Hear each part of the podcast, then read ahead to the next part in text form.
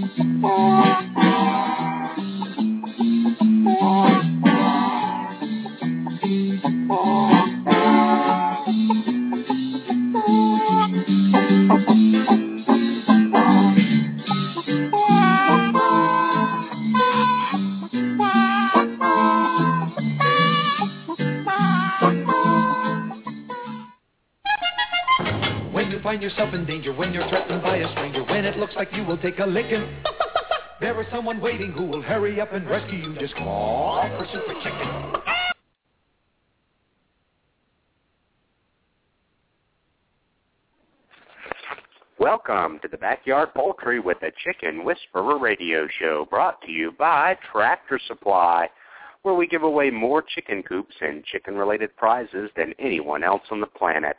We are often imitated, but never duplicated. My name is Andy Schneider, but most know me as the Chicken Whisperer, author of The Chicken Whisperer's Guide to Keeping Chickens, national spokesperson for the USDA Biosecurity for Birds program, and editor-in-chief of Chicken Whisperer magazine. Today is Thursday, July 10th, and I would like to thank all of you for tuning in this afternoon on Blog Talk Radio. This is a live radio show that is broadcast around the world. This radio show is all about keeping backyard poultry, show poultry, and living a self-sufficient lifestyle. Each week, I welcome experts in their field to share their knowledge about different topics, including backyard poultry, show poultry, heritage poultry, gardening, cooking, and living a self-sufficient lifestyle. Be sure to visit our website, chickenwhisperer.com, where you can follow us on Twitter, become a fan on Facebook, and subscribe to the totally free digital edition of Chicken Whisperer magazine. Once again, I would like to thank all of you for tuning in to Backyard Poultry with the Chicken Whisperer, brought to you by Tractor Supply. Do you provide a heat source for your backyard chickens in the winter? In most cases, it's not necessary. But if you choose to provide a heat source for your backyard chickens, it's imperative to use a safe and effective heat source, and the only one I recommend is the Sweeter Heater. The Sweeter Heater is a safe, completely sealed, washable, non-breakable, energy efficient, long-lasting, and reliable specific area heater that comes with a three-year warranty. Ditch the dangerous heat lamp this season and invest in the only heater I recommend, the Sweeter Heater. Purchase the Sweeter Heater online at sweeterheater.com. That's sweeterheater.com. Introducing the Chicken Fountain, a new way to water your flock. The Chicken Fountain will change your life and keep your chickens healthier by providing clean, fresh water every time. No more daily cleaning of dirty chicken waterers. This semi-sealed system keeps every drop of water fresh and clean. Proudly made in the USA, the Chicken Fountain will provide your flock with fresh, clean water for years to come. To order your Chicken Fountain, visit chickenfountain.com. That's chickenfountain.com. Are you in the market for a new chicken coop? Want one that will outlast all the others? Then check out Urban Coop Company. All of their coops are made from 100% appearance grade western red cedar with galvanized hardware and advanced all-weather joinery right here in the USA. Compared to other coops, Urban Coop Company coops will last longer and look better doing it. They're designed to be both beautiful and functional. In fact, they have earned the Chicken Whisperer seal of approval and are Chicken Whisperer approved. I invite you to browse their website to learn more about the many features of their coops and check out their integrated coop accessories that will make your life easier. Urban Coop Company is a family-owned business located in Dripping Springs, Texas, USA. They are passionate about building great coops because they know you're passionate about your backyard chickens. visit them online at urbancoopcompany.com. That's urbancoopcompany.com.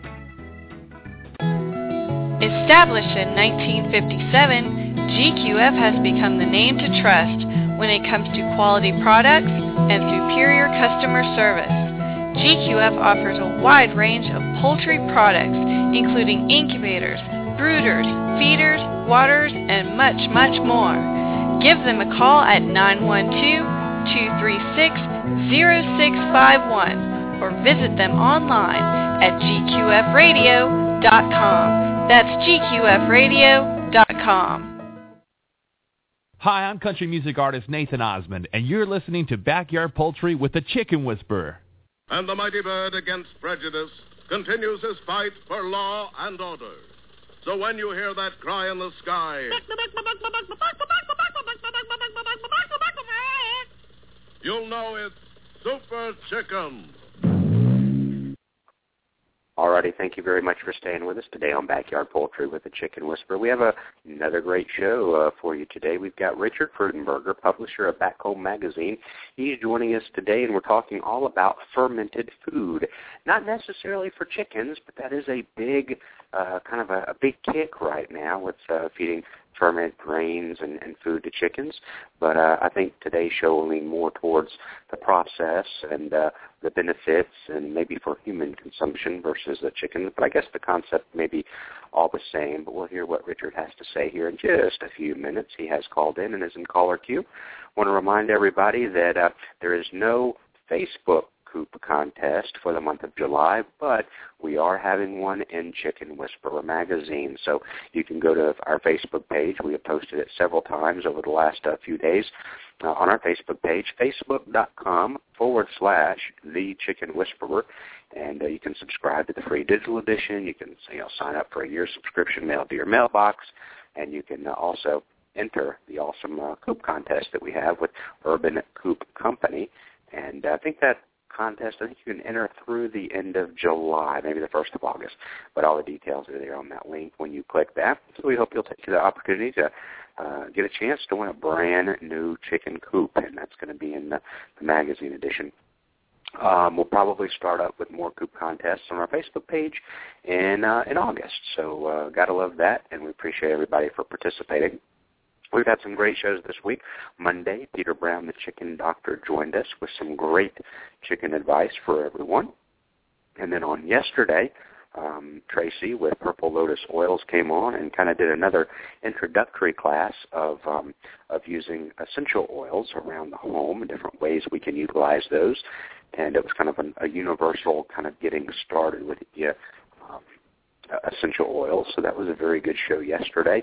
Today again we'll follow up with that and uh, with the talking about fermented food. And then uh, we'll take a break over the weekend, but we will return Monday um, with Peter Brown, also known as the Chicken Doctor. And I just got Monday's um, topic from Peter, and it looks like it's going to be hot and or cold why won't you lay eggs? The science behind the birds that will not lay during the heat and or cold. And why is that so? So that'll be on Mondays. Um, Ask the Chicken Doctor here on Backyard Poultry with the Chicken Whisperer. So we've got some good shows lined up here uh, next week as well. So we thank you for joining us. So without further delay, let's go ahead and give Richard Freudenberger, publisher of Back Home Magazine, a wonderful chicken whisperer welcome today. And we'll bring him on live now. Richard, thank you very much for joining us. Yeah, th- thanks. Thanks again. We uh, we haven't spoken to each other in, in a little while, but uh, yeah. we're back here now, and uh, and uh, you know the fermented foods is a topic that um, a lot of people probably aren't that familiar with, but they they ought to be because some of our most foods we eat every day or every you know every time uh, in the summer anyway is uh, are fermented. So uh, yeah, I'm glad to be here. Now the first the first thing I think of about fermented food, and I may be totally off the wall, but is is sauerkraut. Isn't that fermented technically? That's what I was referring to. It's probably the most common, commonly known fermented uh, food we have here in you know in America anyway, and um, and that's exactly right. It's just fermented cabbage. And um, anybody who's made it before, um, you know, old world style in the in the crock pot with a with a wooden a wooden uh, floating lid and a, a, maybe a, you know a stone on the top, and just listen to it bubble for weeks and weeks and and and do its thing. Um, that's basically it. I mean, the food is the food is um, is basically uh, transiting from fresh to uh, you know to to being fermented, and and the there's um, enzymes and bacteria and um, and um, all sorts of other stuff going uh, going on to in that live culture to uh, to make it happen. So yes, I know you're going to tell us. I know you're going to tell us about the history and, and and that kind of thing, but it, it kind of makes me giggle a little bit. It's kind of like you have to really appreciate the first person who ever ate the first chicken egg. You know, you see this this this thing pop out of a chicken's butt, and you're thinking, I think I'm going to eat that. I mean, what what inspired that person to eat that egg out of that chicken's butt? And then and then now you're kind of like, oh no, I forgot the cabbage in the pot for three or four weeks. I, I think it's still good. Let's just eat it. so you, you just kind of wonder about that and uh, how you know you're basically taking perfectly good food and and and, and, and fermenting it now. I guess is the official name, and and and uh, there's I guess there's a purpose for that. Many foods that we can do that too, and it's a big kick now. I see on a lot of the forums about doing it for chickens and chicken feed. But then again, it's kind of like yeah, you know, it's been in the crop. It's been in this pot. I forgot about it, and it's been so many weeks. But it smells a little sour, but I think I'll still eat it. so that may be completely off off uh, the um, the realm as far as really what happened, but kind of kind of for me anyway um, I guess kind of yogurt's the same thing. Well, we had some milk here, but now it's kind of gone bad. Let's eat it and call it yogurt. All those things that I think about when I think about the different types of food that are out there, appreciating the first person who actually tried it. So uh, thinking that something was a, uh, it was a mistake, but now we're going to eat it anyway and call it something fancy. So yeah, no, I, I think, you know what I'm saying? no, exactly. I, and I, I don't think you're too far off base. I think I think in those earliest days, people, you know, they didn't throw out food. I mean, it it. I, I'm sure it was a hunger-driven thing. I mean, the cabbage was there. Yeah. Uh, it, it was it was probably you know rotting, but it wasn't. It wasn't. It was a. It was a maybe a sour smell. It wasn't so.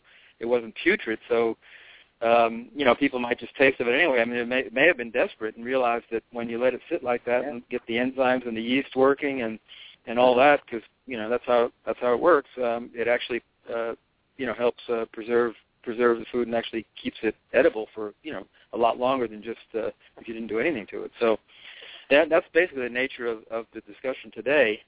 Um, okay. You know, just about what where they where the foods came from a little bit and um, and what what we can use to ferment and why we'd want to ferment. And um, the reason uh, the reason I chose it was because it was a I've I've seen a lot of um, I've done a few things myself. I'm not I'm by no means an expert in fermented foods, but I've I've done a few things myself. But I, I did read a couple of books, which I'll get into later. I, I've uh, looked into two books. One particular was called Wild Fermentation, and the and the successor to that book was called uh, it's called The Art of Fermentation.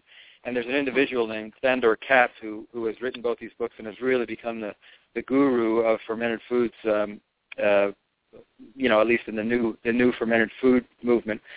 Um, but uh, in looking at wild fermentation, which which is a book that came out probably in 2006 or so, um, I realized, learned, uh, you know, realized and learned that um, that almost anything can be prepared and fermented for, you know, for use uh, as a uh, as a storage mechanism, a food storage mechanism, and that's really essentially why foods were fermented in the first place.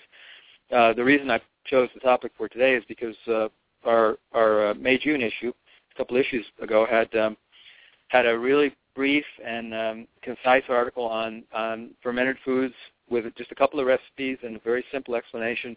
Because um, it really isn't that simple when you start looking into the science of it and the um, and the individual recipes and what foods are good and what foods are not as good and which what processes work best for certain things. And when you start getting really into it, it's like brewing beer.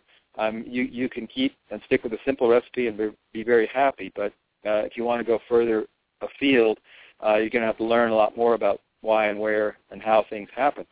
So this article in our in our issue number um, 130, which is May June, uh, was done by a person who um, who's done a lot of work for us before, and she's very very down to earth and lives a very simple lifestyle.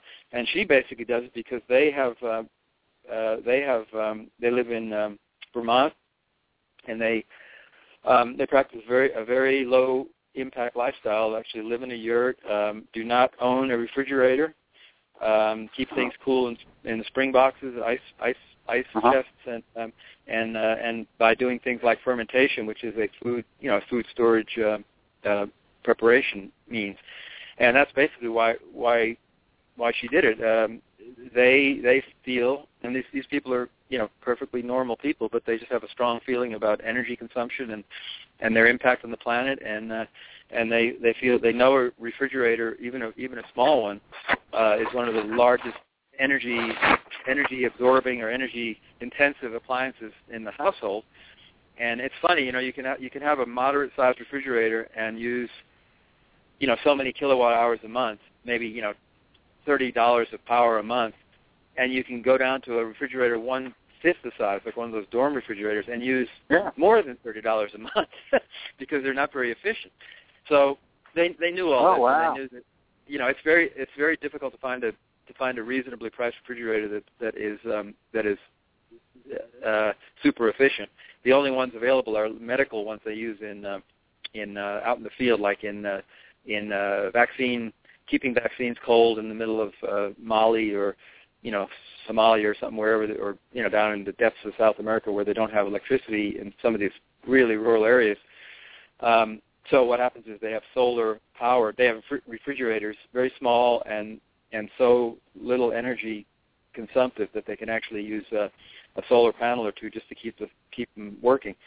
So uh, you know they're Did basically a little. Did I understand that right? Because I hadn't heard that before. The um, a, a good, say, uh, five star, whatever it is, the energy efficient label, uh, full size refrigerator would actually use less energy than one of those small the dorm refrigerators. Exactly, and you can go into you can go into Home Depot, Lowe's, or wherever you shop for your for your appliances, and you can, if you took took a few minutes, you can open. Now I'm leaving out the real big refrigerator. I'm talking about a medium size, you know, somewhere between 19 Yeah, and 25 cubic feet, maybe, or you know, say about 20 cubic feet.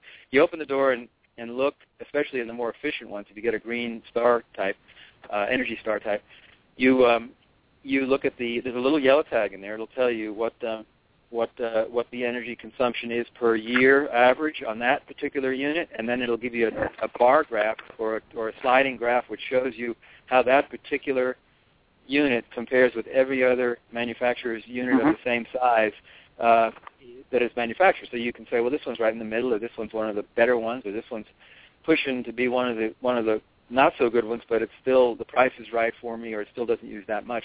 So um, so you can make a, an educated decision. But if you were to do that and take a refrigerator, uh, and then a, a normal size 20 cubic foot refrigerator, and then and then go into the section of the store that has the dorm refrigerators and and compare the size of the refrigerator. So one has maybe 19 or 20 cubic feet, and the other may have uh, you know 1.6 or 2.8 or whatever, and that'll use more energy or almost as much energy as the big one. So you're getting a really bad return on your investment. Um, I was given, I use the refrigerator, the little one, for my eggs. That's all that's in there is eggs. So Uh-huh. so I, uh, you know, I I have made a decision that that's going to be the egg. I, I turned the, the the thermostat up a little bit because the eggs don't really have to be as cold as as the regular refrigerator, uh, at least where I where I have it. So uh, so that's you know works out. It doesn't use all that much for me, and the refrigerator that I own, the real one, the big one, is is uh, not all not all that big, and it's also fairly efficient. So I don't feel I don't feel like I've created uh, a problem with energy consumption. But um, that's one little tidbit, um, and they feel that um, they feel that the refrigerator in general is just too too much energy, and they don't have really have room for it in the kitchen part of their house. They also cook a lot of. They have an out a very nice outdoor kitchen that they use a long, you know, a good period of the year. So you know, especially in the summer months. So uh, so that um, that takes away some of the uh, uh, the need to have to have a lot of cooking done in the house. So they're they're a little a little different folks, but but she wrote a real good article for us. So uh, you know, she points out that that um, this is one of the ways they use. They've been living without a refrigerator for four years, and in that four-year term, they have they have been using fermented, mainly beverages and things like sauerkraut and stuff like that. But but uh, they've been they've been creating and and storing because um, it, it, it stores longer than just the non-fermented foods. Uh, particular foods for their ready-to-eat fresh foods for for these four years. And the kind of examples of the things they make are, you know, kefir, kvass, kombucha, mead, um, and and vegetables, and you know, kimchi and sauerkraut and stuff like that. The kefir is a is a milk-based um, substance. The uh, I think the kvass is a a, a, a, a beet a beet-based uh, beverage. The kombucha is is another beverage, very very low um, alcohol content. It's not it's not an alcoholic beverage. It's not meant to be, but it does have a that's part of the uh, that's part of the features of its being able to to keep so well. It has a very very low alcohol content, like less than less than half a percent. Uh, in fact, probably quite a bit less.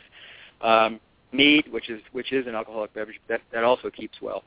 Um, and some of the other stuff, like you mentioned, uh, kimchi and uh, sauerkraut-based kind of cabbage-based kind of stuff.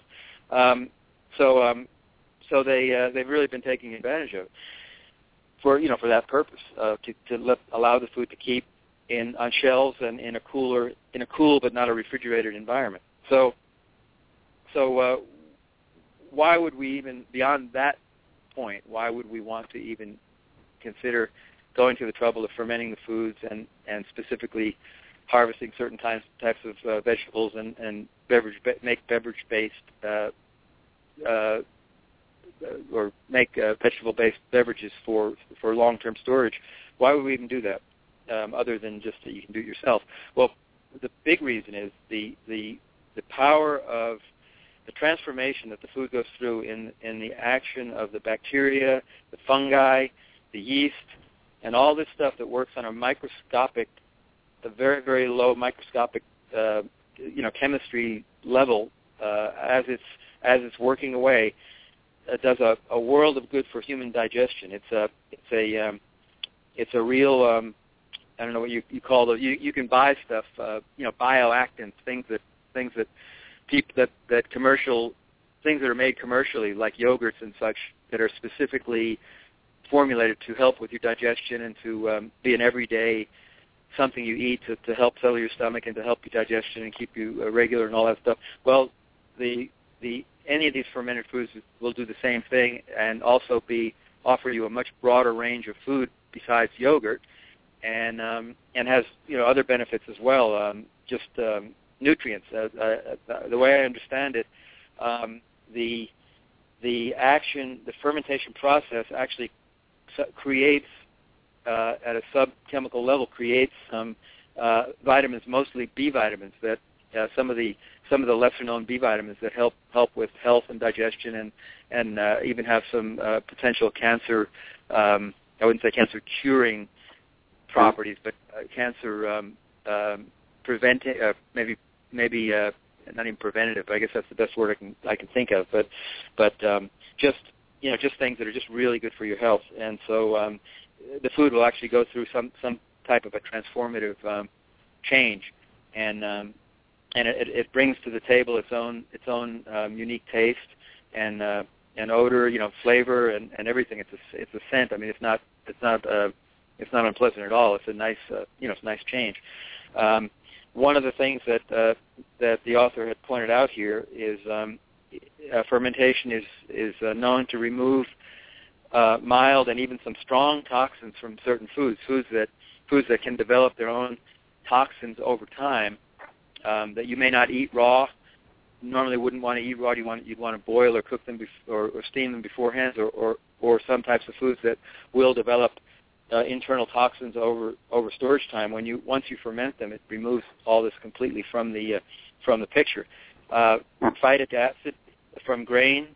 Um, you know, grains can d- develop an acid over time, which impart, you know, bad taste, and they also is a mild toxin, uh, to, especially to certain individuals. Um, and it can and uh, cassava, which is uh, another you know food that people sometimes you know use for for making in recipes and stuff, that will develop uh, small amounts of cyanide. Actually, small small not not uh, extremely toxic levels, but enough to uh, to be uncomfortable for some people. Um, the fermentation process will remove um, the cyanide uh, ac- action from the uh, from the uh, cassava in its in its fermentation. So you know it's really um, you know, it's really interesting that that that just that just that process of letting letting the enzymes and the fungi and the yeast and bacteria work on their own has so much um, action and uh, and result on the on the uh, you know, on the food that's you know we're we're getting uh, after a, a period of fermentation. Um, and there's a couple of books, and I'll I'll I'll, I'll go over. Um, I don't. We don't have time really to discuss you know a lot of a lot of particular references, but there are a couple of really good books out there that three or four of them that I could just name um, that will uh, you know that will help people uh, gain a little more a little more um, on this subject uh, if they want to if they want to refer to them at the library or or order them online or, or whatever. Um, you know, one particular one, especially one that has a lot of uh, a lot of reference to uh, to the health aspects of uh, of fermented foods is uh, is one called the Life Bridge, and the author's name is Paul Sh- uh, Schulick, and uh, he's done a lot of work and study in this area, and uh, it's, it's basically just a just a health oriented look at um, at these what he's calling probiotic nutrients, which is basically the fermented uh, fermented foods. So that's uh, that's called Life Bridge, and that's just a real a real good reference for people who want you know want a little more want to get into it a little more uh, by reading it before they give it a shot, you know, of actually trying anything. But um, um, you know, live fermented foods are uh, you know these are these are living organisms, just like yogurt is. Um, and you know, the best way to do it is just do it yourself. And so um, I, I didn't realize this even or I really didn't think about it. Even when you purchase some yogurts at the store, uh, they've been pasteurized after after their culturing, right. so the, the the the bacteria is has essentially been killed. So you're removing, um, you know, just a, just as as if you would boil the heck out of out of uh, beans or you know lima beans or or um, or or string beans or something like that, or you know pole beans. If you boil the heck out of them and pour the water out, you're you're removing you know half the nutrients in just in in that. Um, as opposed to steaming or eating eating them raw. So in in processing the food yourself and and and creating a fermented food, you're retaining all that all that nutrition plus you're plus you're letting the foods uh, bioactivate, I guess, and uh, turn themselves into a probiotic form of nutrient, which is uh, you know a, a much better and much better and a much more digestible form of uh, of food. So so these um, you know old old timers and even the old I don't know what you call them cave, cave people or whatever with the kind of the, in the era when people are just figuring foods out. I mean, these people um, seem to know more than or learned probably learned more than we realized in their in their experiments. Um, so what I'm going to do is I'm just going to go through a few um, a few of the tools you'll need, you know, utensils okay. and stuff, things you'll need to to um, to start, and then just go through a few recipes and um, you know be sort of wrap it up. But uh, and I'll recommend a couple of books um, beyond that because, as I said, you know we can't really get get too deeply into it. But uh, um, I find it a fascinating subject, and I, I have actually attended a um, a um, an event or a, a conference actually where where the author of the book uh, gave a gave a, a good hour and 15 minute talk on on this exact subject and does it does it justice so much more than I can. I mean, he he basically had talked about about just entering the topic with with pure um, intent to talk about fermented foods and a few of the foods and just the health aspects of it. But and I and I believe it was because he had he had been suffering having some health issues and he he just was looking for healthy foods that he could make himself to guarantee that he wasn't buying something off the shelf that may, that may not be uh, organic or tox or that may be slightly um, toxic to him or whatever. What he ended up doing was was meeting probably I, I'm probably not exaggerating probably thousands of people across the world. He ended up making this his his uh, his occupation and living, going around in in writing the books he wrote, in traveling to ver- all cultures all over the world. Because once he started to develop um, recipes and talk and question people about how they did it, in uh, say Poland or in or in um, Hungary or in uh, or in uh, Latvia or wherever wherever they may have had their own little little recipe for something, somebody would get hold of that and say, "Oh, my you know my great aunt who's uh, Lithuanian, well she does this," and he maybe would visit that culture. They'd meet, meet more people. Uh, he'd go and and somebody from Korea would write him and say or call or whatever, email him and say, you know, we we have essentially the same ingredients, but we do it a different way, and they have their own form of sauerkraut. And anyway, he ended up visiting and and emailing and conversing and meeting with uh, many, many, many people. And the books are just really, really a good a good balance of all different cultures, um, all different types of foods, all different methods, and so um, so there's no one there's no one way to do it. But if you really like the one way you do do it, or the one way you learn to do it, then that's fine too. Um, but we can get back to the to the to the vessels now. Um, uh, Alice, who wrote this article for us uh, back home here, she um, she keeps everything very simple. So it's uh, it, you know there's no big expenditure here. There's no um, there's no investment uh, hardly at all. I mean, basically this stuff you can either have it already or you can you can pick it up uh, at a, a at a yard sale or or um, at the thrift store. Um, the vessels are really simple. Um, she uses the mostly uses wide mouth uh, ball jars or, or the equivalent of a ball jar, the, the Kerr jars, um, or whatever. Um, I would I would definitely stick with the with the uh, the kind that are meant for canning because they're they're actually stronger and tougher. Um, you do not obviously do not want to have a chipped have a have a just any old jar that may be more um, more susceptible to chipping because you don't want to chip an un an unseen chip of glass getting into the into the beverage or the or the food you're making. So so I would say stick with the with the canning type wide mouth jars, and the reason we say wide mouth is because they're easier to access and put food into. Um, uh, or you can use a. I know she's got some traditional ceramic crocks. Uh, they can be small or large, but uh, you know small crocks are fairly inexpensive, and you can find them um, fairly readily. You know the crocks are the uh, are the pottery style, uh, traditional. Um, you know some of them can be colorful. Most of them are usually just brown or or dark or gray, blue, and you know they could be a little decorative with a ring or something around the top. But they're they're just uh, they're just crock vessels uh, made of clay and uh, and glazed on the outside. Um, you don't want any cracks in your crocks. Obviously, obviously, you do not want any cracks in your uh, in your glass jars. But in the crocks, they have to be uh, complete and uh, sound, and no no cracks or chips.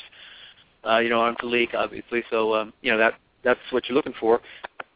And you can go up to the larger vessels, like you know sauerkraut. It's, more convenient and um, efficient to make it like a big old crock pot. I mean, you know, like a like a three gallon crock or something like that.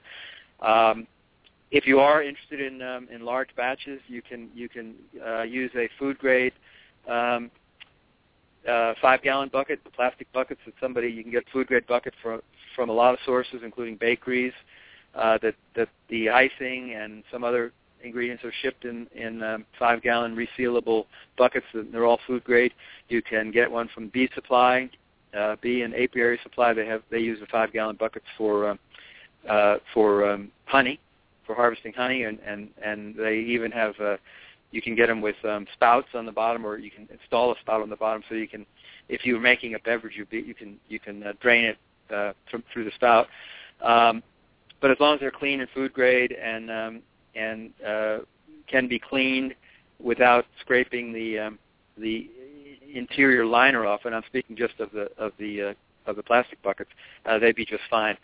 Um, you can use um, anybody who does any home brewing can will understand. You can use a, a sanitizing um, uh, powder. There's a couple of there's probably about six or seven different sanitizing powders available for the beer brewer and craft brew industry or or anybody who's doing that kind of thing. Um, you know, brewers. Uh, there's a brewer's powder. There's a, um, a san- they call it sanitizing powder, sanitizing ingredient, whatever. But but just a just a, a sanitizer will clean the inside of any of these vessels um, soap and water, even even hot water, sometimes just isn't quite as uh, as effective. Um, uh, but um, you know, generally uh, the um, the fermented foods can be a little more tolerant. But but anyway, they have to have to be clean, and and ideally they'd be sanitized.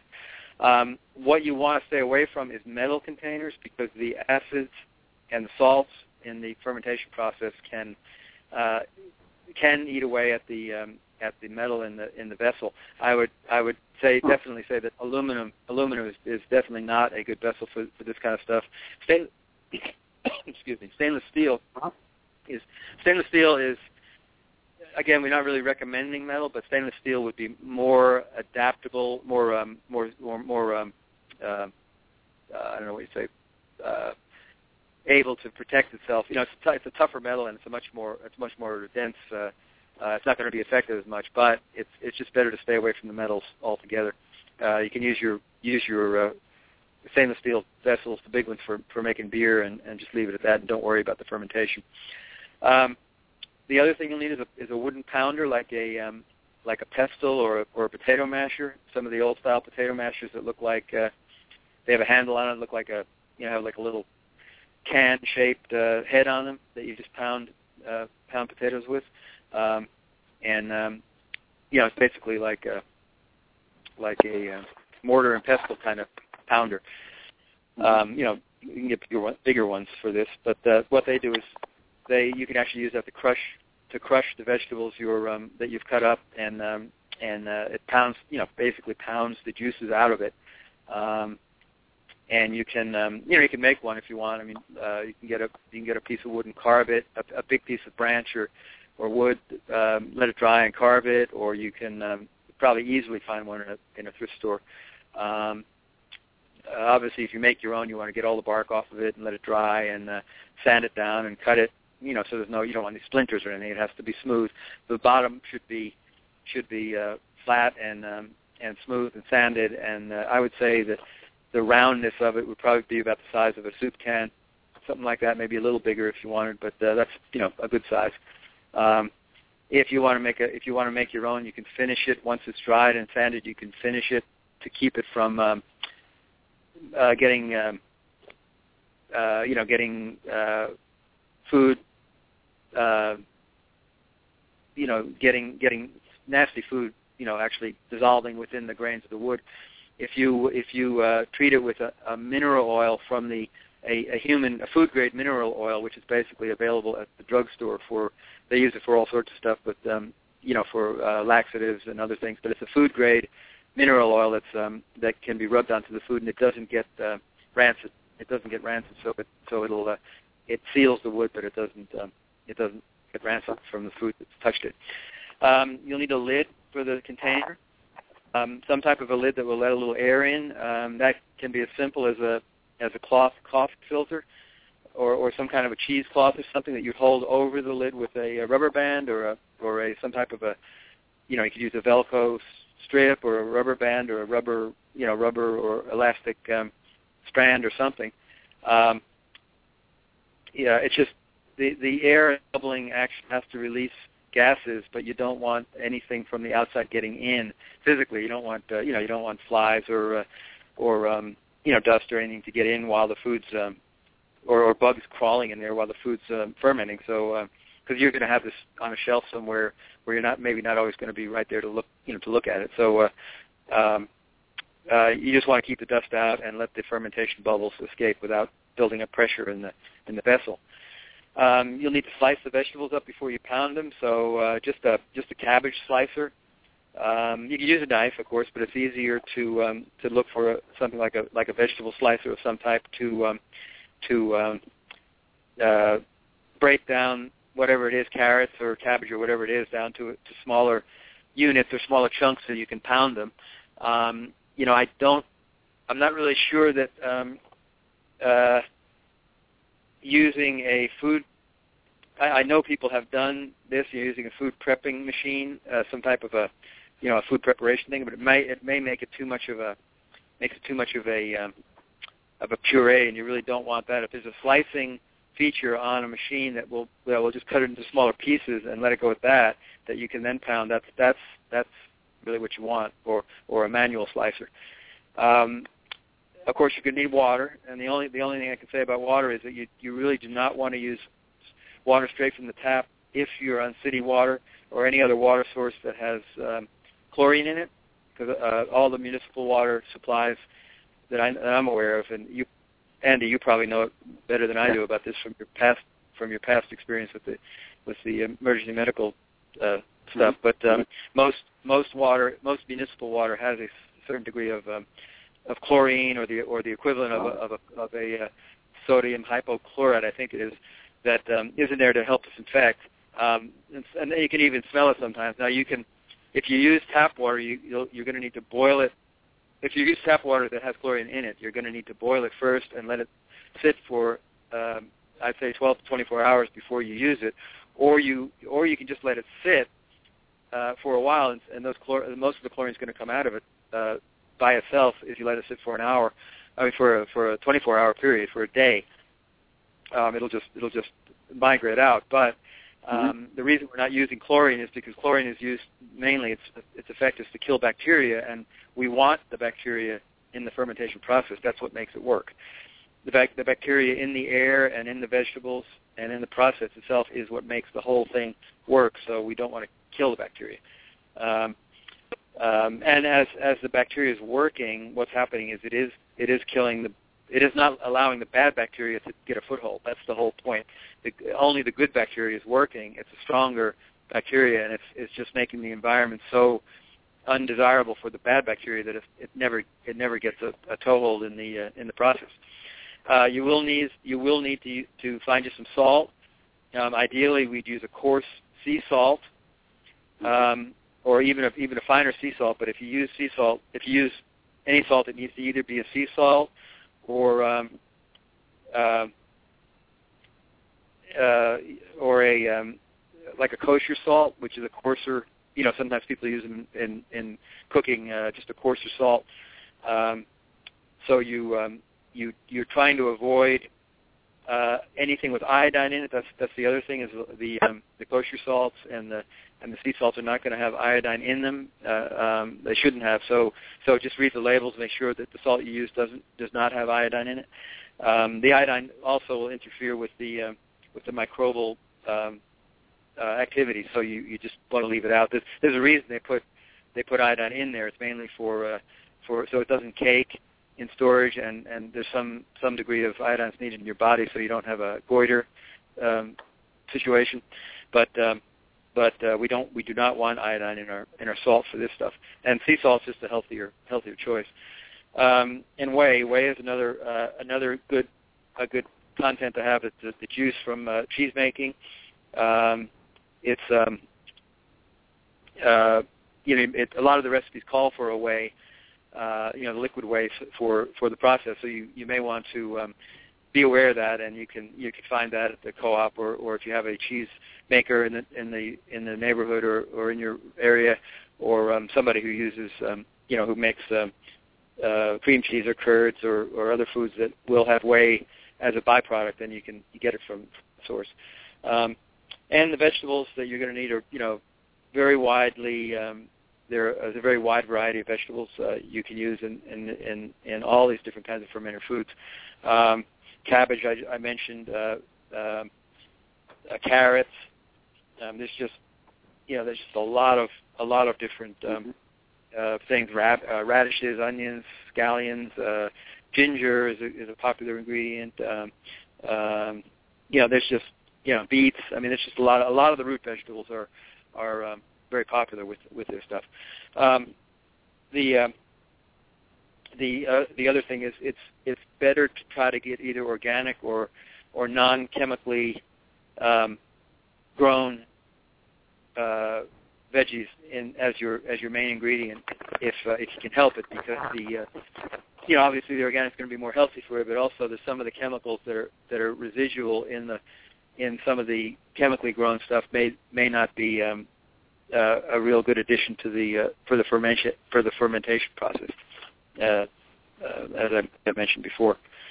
Um, but it'll it'll pretty much work. I mean, it, it'll work it'll work anyway, but it, it will work better when there's um, when when the food is is uh, more organically raised. That's I guess that's the, the best way to put it. Uh, you'll you get more of a yield or more of a more of a um, of a uh, conversion uh, process if if the food has you know isn't chemically based or purchased.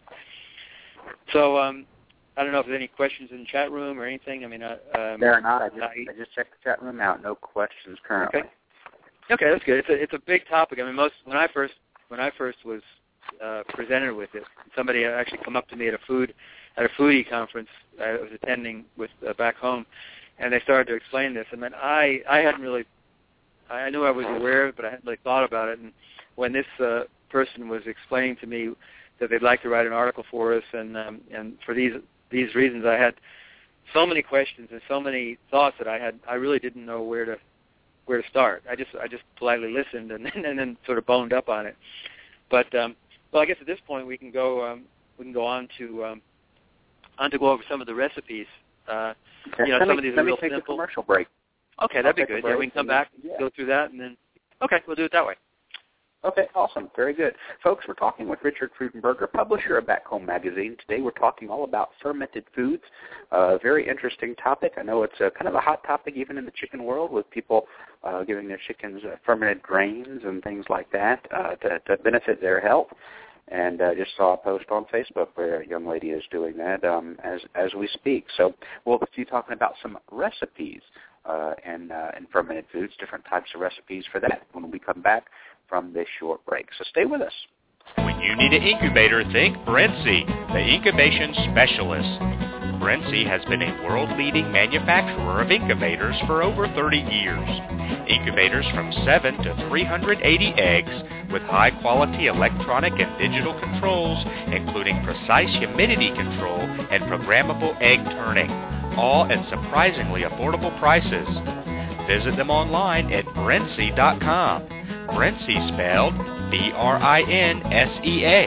That's Brinsea.com or call 1-888-667-7009. Enter the coupon code WHISPER at checkout and save 10% on their incubators, brooders, egg handlers, and other incubation accessories.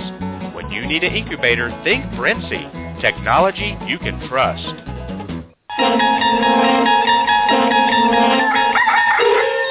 You've just entered a dimension of dirty water, a dimension of poop-filled water, a dimension of stagnant water. You've crossed into the dirty waterer zone. But up ahead is your signpost to cleaner water, the Bright Tap Chicken Waterer. The Bright Tap Waterer is fully covered. Chickens drink from special valves, so dirt and droppings can't get into the water. Chickens get sparkling clean water. You get less work. No poop-filled water pans for you to touch or wash out. Bright Tap, clean water made simple. Visit chickenwaterer.com to learn more. That's chickenwaterer.com. Cackle Hatchery is a third-generation, family-owned and operated hatchery. They offer over 193 varieties of poultry shipped directly from their facility in Missouri. It's their mission to enhance your life by providing you with quality poultry for showing, meat, enjoyment, eggs, and pets. They specialize in hatching purebred poultry and shipping day-old chicks right to your local post office since 1936. 4-H and FFA youth poultry clubs get a 10% discount. Check out their website, cacklehatchery.com, for posted weekly specials and discounts. That's cacklehatchery.com. Pictures of chickens on aprons are common across America, but picture a chicken wearing an apron and you'll probably get a good chuckle. Laugh if you must, but nothing protects hens better than the Hen Saver Hen Apron. Hen Saver Hen Aprons protect your hens from the damage caused by an overly affectionate rooster and may even provide protection from an unexpected hawk attack. Hen savers come in several different sizes to fit both bantam and standard sized hens and roosters. Colors include camo, denim, navy, brown, khaki or black, and soon pink. Crazy K Farm is expanding its already colorful Hen Saver collection to include the color pink. A portion of their sales will be donated to organizations that fund breast cancer research and awareness. Order your HenSaver aprons today at hensaver.com. That's hensaver.com.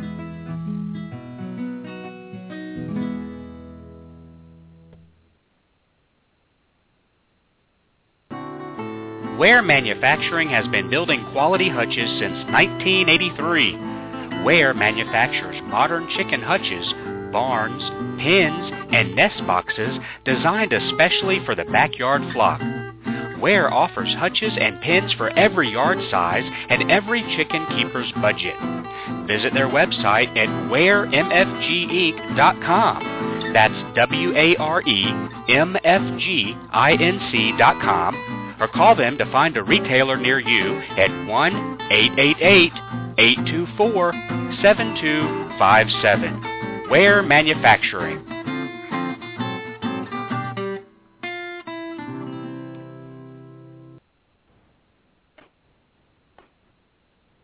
How would you like a punch in the beak? Actually, in reality, I am super chicken.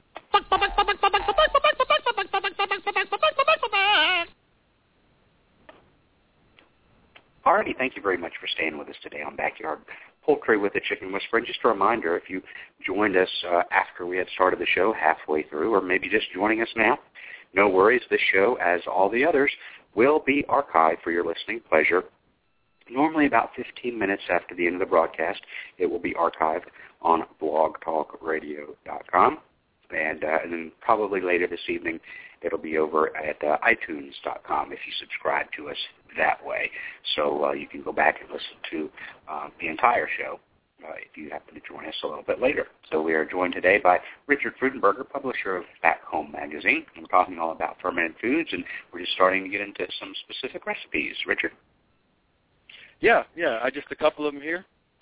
Um, the first one is um, is a, a, sort of a Korean style sauerkraut or Korean inspired sauerkraut. Um, and uh, you know this particular one, uh, she we did not include the the uh, ingredient. We included the ingredients, but we did not include the quantities because it really um, it's really up to you know up to your own taste, and also just without um, especially with sauerkraut, some people like to make a, a lot of it, and some and some people may want to just experiment with this uh, small quantity to see how the to see how the fermentation goes. So I'm I'm going to say the cabbage.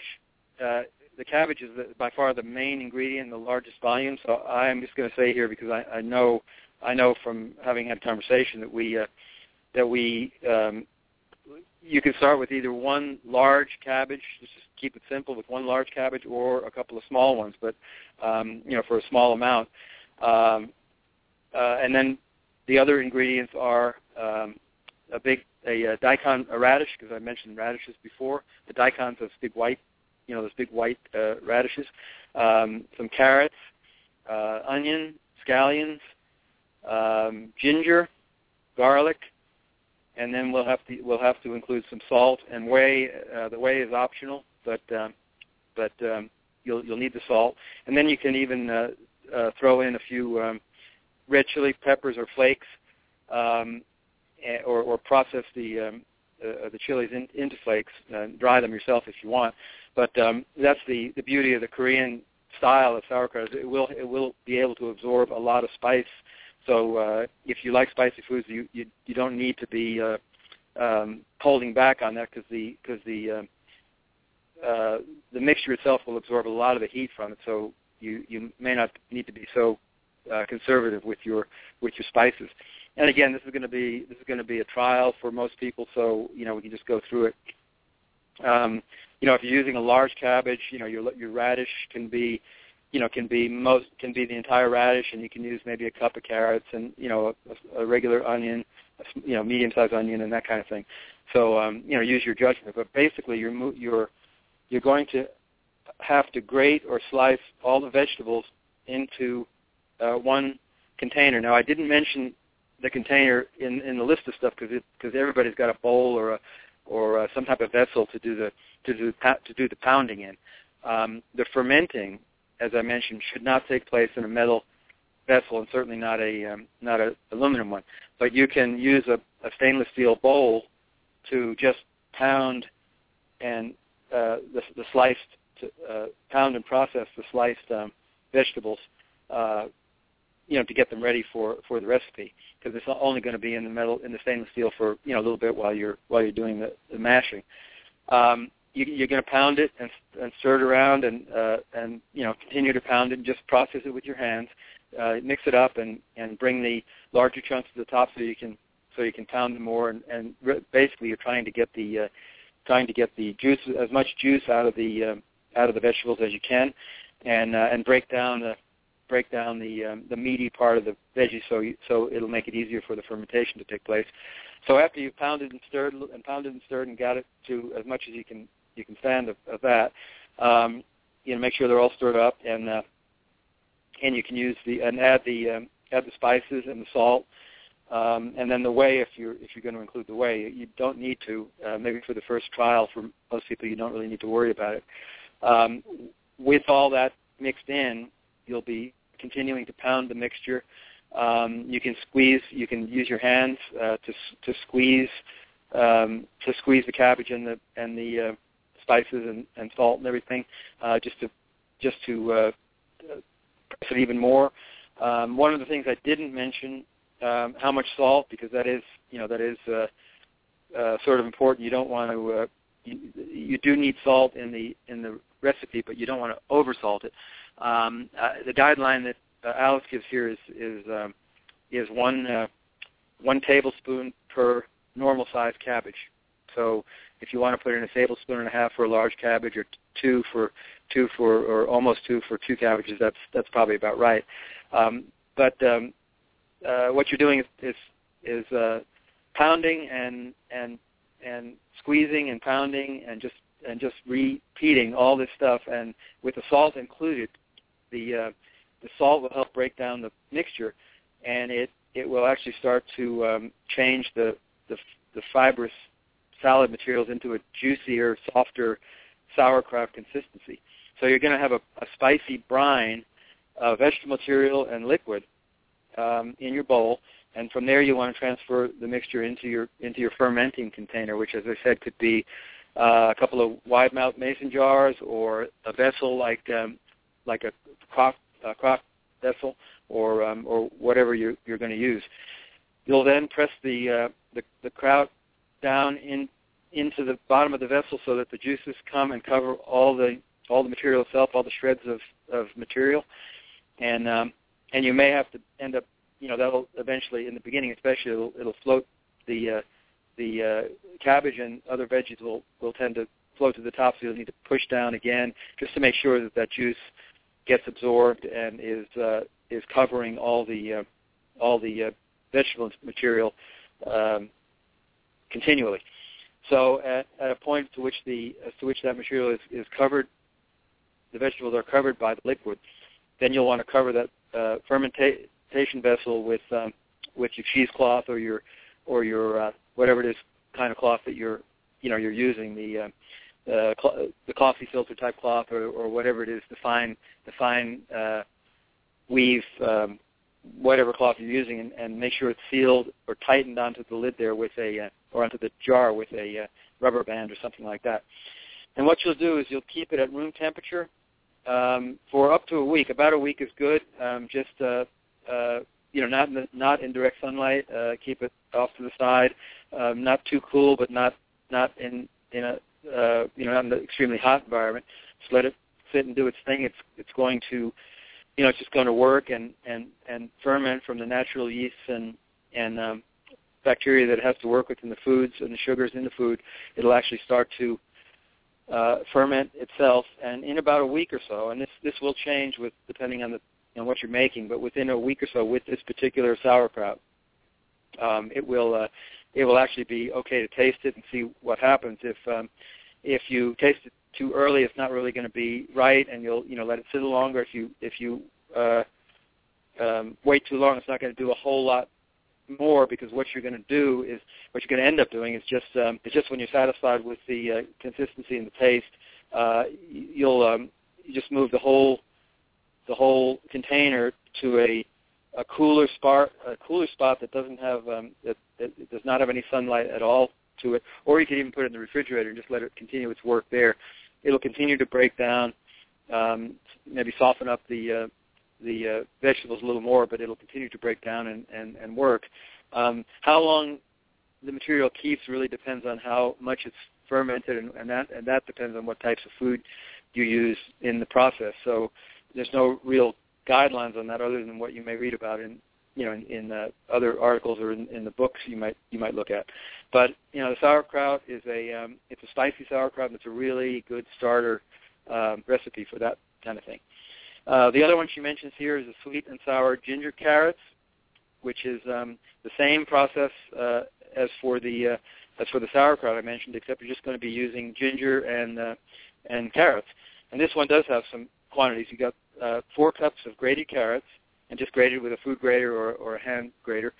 Um, uh, one tablespoon of grated ginger, one tablespoon of salt, and four tablespoons of whey. And um, and just follow the uh, follow the, the beating and and hand squeezing instructions with the same in the in the processing container and and and, uh, and then transferring to the fermentation container and keep the keep the same time frame. Just basically, uh, you know, four, five days to a week um, covered, and then and then uh, carry it to a cool place and let it continue, or put it in the refrigerator, and you can and you can uh, uh, eat it from from there. Um, the final one I'll mention here is, is just a beverage.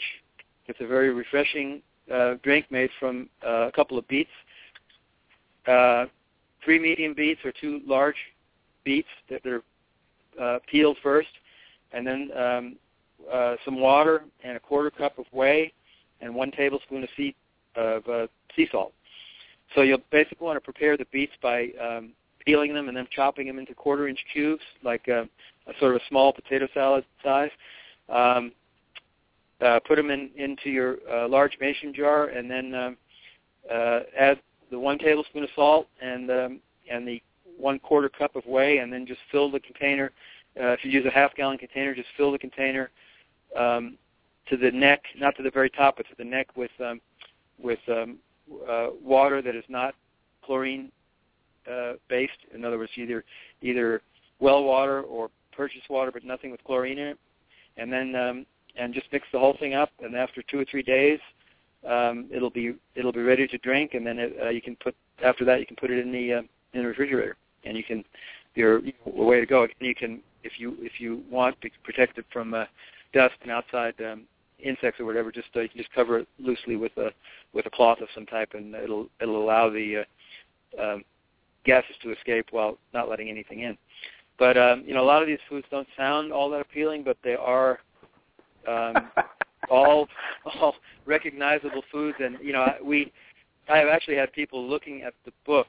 Uh, we we we have sold the books and looking at the um, reading through the recipes at the book table, and saying, well, this isn't this isn't you know kimbuchi. This is this is uh, you know laktani, and you know it's the same thing except in you know in in Romania wherever their wherever their grandma came from and they'd make it at home. That's that's what they called it, and um, you know they recognize the recipe. So um, so it's really not. It may not be. It may not sound all that appealing, but I think it's it's really um, it's really worth a uh, worth a shot, especially since there's so little investment with this kind of thing. I mean, it's not like um, it's not like say even making beer where you really do have to have you know certain things and some equipment and whatever, and you can spend a little money. This is like almost zero expense because you have you pretty much have everything already there.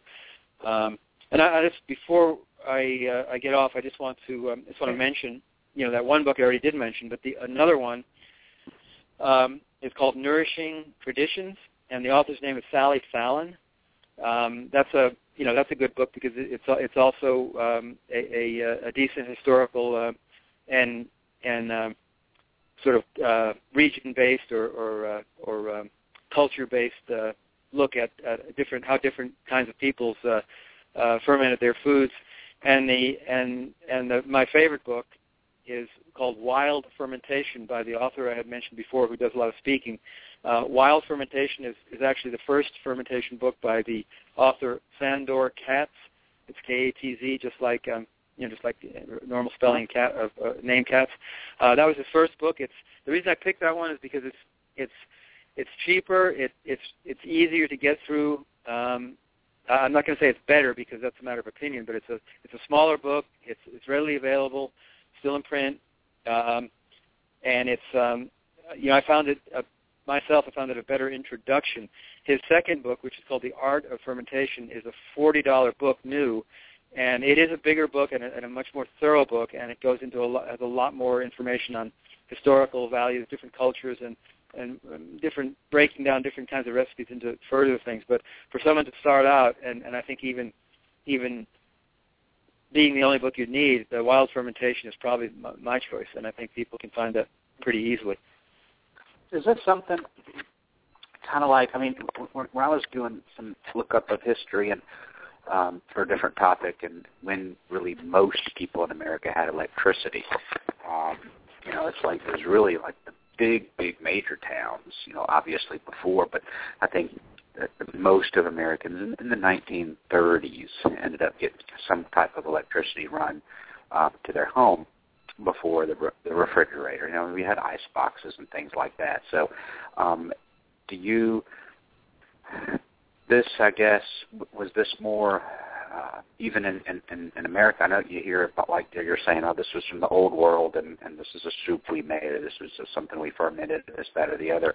Um, was fermentation? Was it really popular here in the states long before the the 30s as well? I mean, you heard about people like um, having the here in the South. You've got the uh, well, that's that's my great grandpa's old uh, uh, meat shed where they would hang meat or pork or whatever the case may be, that type of thing. Um, was this something that was more uh, uh, used elsewhere, or is there a, a pretty big history of it in, in America as well, fermenting before before we had it, electricity? There, there was, yeah, there was, and I think I think what's what's happened is and I, this is this is a guess, but it's an educated guess. I think what you're going to find is um, in culture where there tended to be large concentrations of a certain ethnic culture, you're going to find it was much more common. Like in the like in the South, for example, the culture is going to be more, uh, you know, much more overwhelmingly English and say Scots Irish. You know, real Uh-huh. realistically. I mean, it, so the English and Scots Irish didn't have a, a deep, a deep uh, recipe culture of of fermented foods. I mean, maybe sauerkraut and maybe certain cabbage kind of stuff, but for the most part, you know, not so much. I mean, their their their historical um, background is going to be more with maybe salted meat or smoked meat, okay. stuff like that. That's another way of keeping food, you know. Um, Yeah. Whereas in say in, in Chicago or in St. Louis or in Pittsburgh or in um, uh, you know I can think of other places where there'd be you know more Eastern European cultures and and maybe in San Francisco and and and places where there'd be more uh, Asian cultures like Korea Korean and Chinese they have their own way of doing it but they will have a strong fermentation uh, and I know I know for a fact this is true a very strong fermentation um, history that they can draw on and in Chicago they will. Uh, you know the Polish and the and the uh, and the Hungarians and the and the um, you know the the uh, Czechoslovakians and the and the Baltic countries. You know they they they have their own. You know they're all they all sort of tended to everybody tends to, to to congregate in their own little neighborhoods. So in those places, it was you know real common. Whereas we're asking a question, say say uh, say yourself or or anybody who's in a rural, rural southern community maybe just doesn't have that kind of that kind of background, but they have their own tradition. And I would say I would say here, I mean I know here in the mountains, salt, you know, salt pork, uh, things were heavily salted and things were um, were smoked to keep it to keep them and canned, you know, to keep them uh, to keep them edible at the end of the winter, you know, to keep things through the winter. All harvested at the end of the summer and the early fall, and then and then processed and then kept through to the you know to the next year so you could eat over the winter, and, um, and that's pretty much how it was. And you know, we there's a couple of books we sell on, on this on this topic that uh, cover all this, but salting, smoking, fermentation, uh, turning things into alcohol, very very traditional way of of keeping apples and grains and uh, and other other things that wouldn't normally keep forever. Um, you just turn it into a beverage, and then it's saleable. It's it's, it's automatically convertible into into uh, into money or into something that you can keep.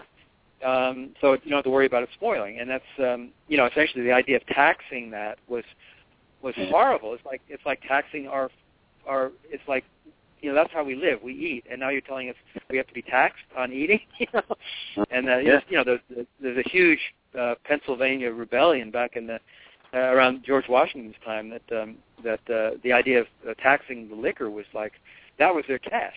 That was the only way they they didn't have spendable money that far in the frontier, which in those days was the frontier. You know, Pittsburgh was the frontier. You know, and um, anyway, the, uh, there are many many ways to preserve foods and keep them over the over the uh, months, and um, fermentation is just one of them. But uh, you know, to answer your question, yeah, in some in some circles, in some regions, uh, it's a very common thing, and in some in some it isn't as common. But I think sauerkraut's probably the most common in, in all the cultures, the most common way to thing to look at that would be fermentable.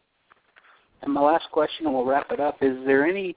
Um, I don't. I don't want to use the word. Anyway, not danger or health risk for doing it wrong. Like I like for for a long time, I'm you know, and I hear, still hear people, oh, I would love the can, but I'm afraid I'll get botulism. I'm afraid I'll do it wrong, and then it won't seal correctly or something, and I'll eat it and I'll poison my whole family and things like that. Even though you know how many times did grandma, you know, that type of thing. Um, that's still in a lot of in the back of a lot of people's heads. With something like this, um, and this totally off the wall, but like dehydrating. When, when we do, when we, we, we dehydrate foods, I'm like, there's not really a, a good guide that I've found. So it's like, uh, I think it's done long enough, and if it's not, then you know, we'll see how the moisture comes back into it after a, a day or two. You know, so I'm like, okay, I'm gonna have to just, you know, I'm gonna do it for ten hours, even though six is okay, just to make sure. But but with something like uh, the fermenting, is there a, uh, a quote unquote risk if if you, you, know, you do it too long, not long enough, somewhere in between where it will go rancid or something, or that just doesn't seem to be a, an issue?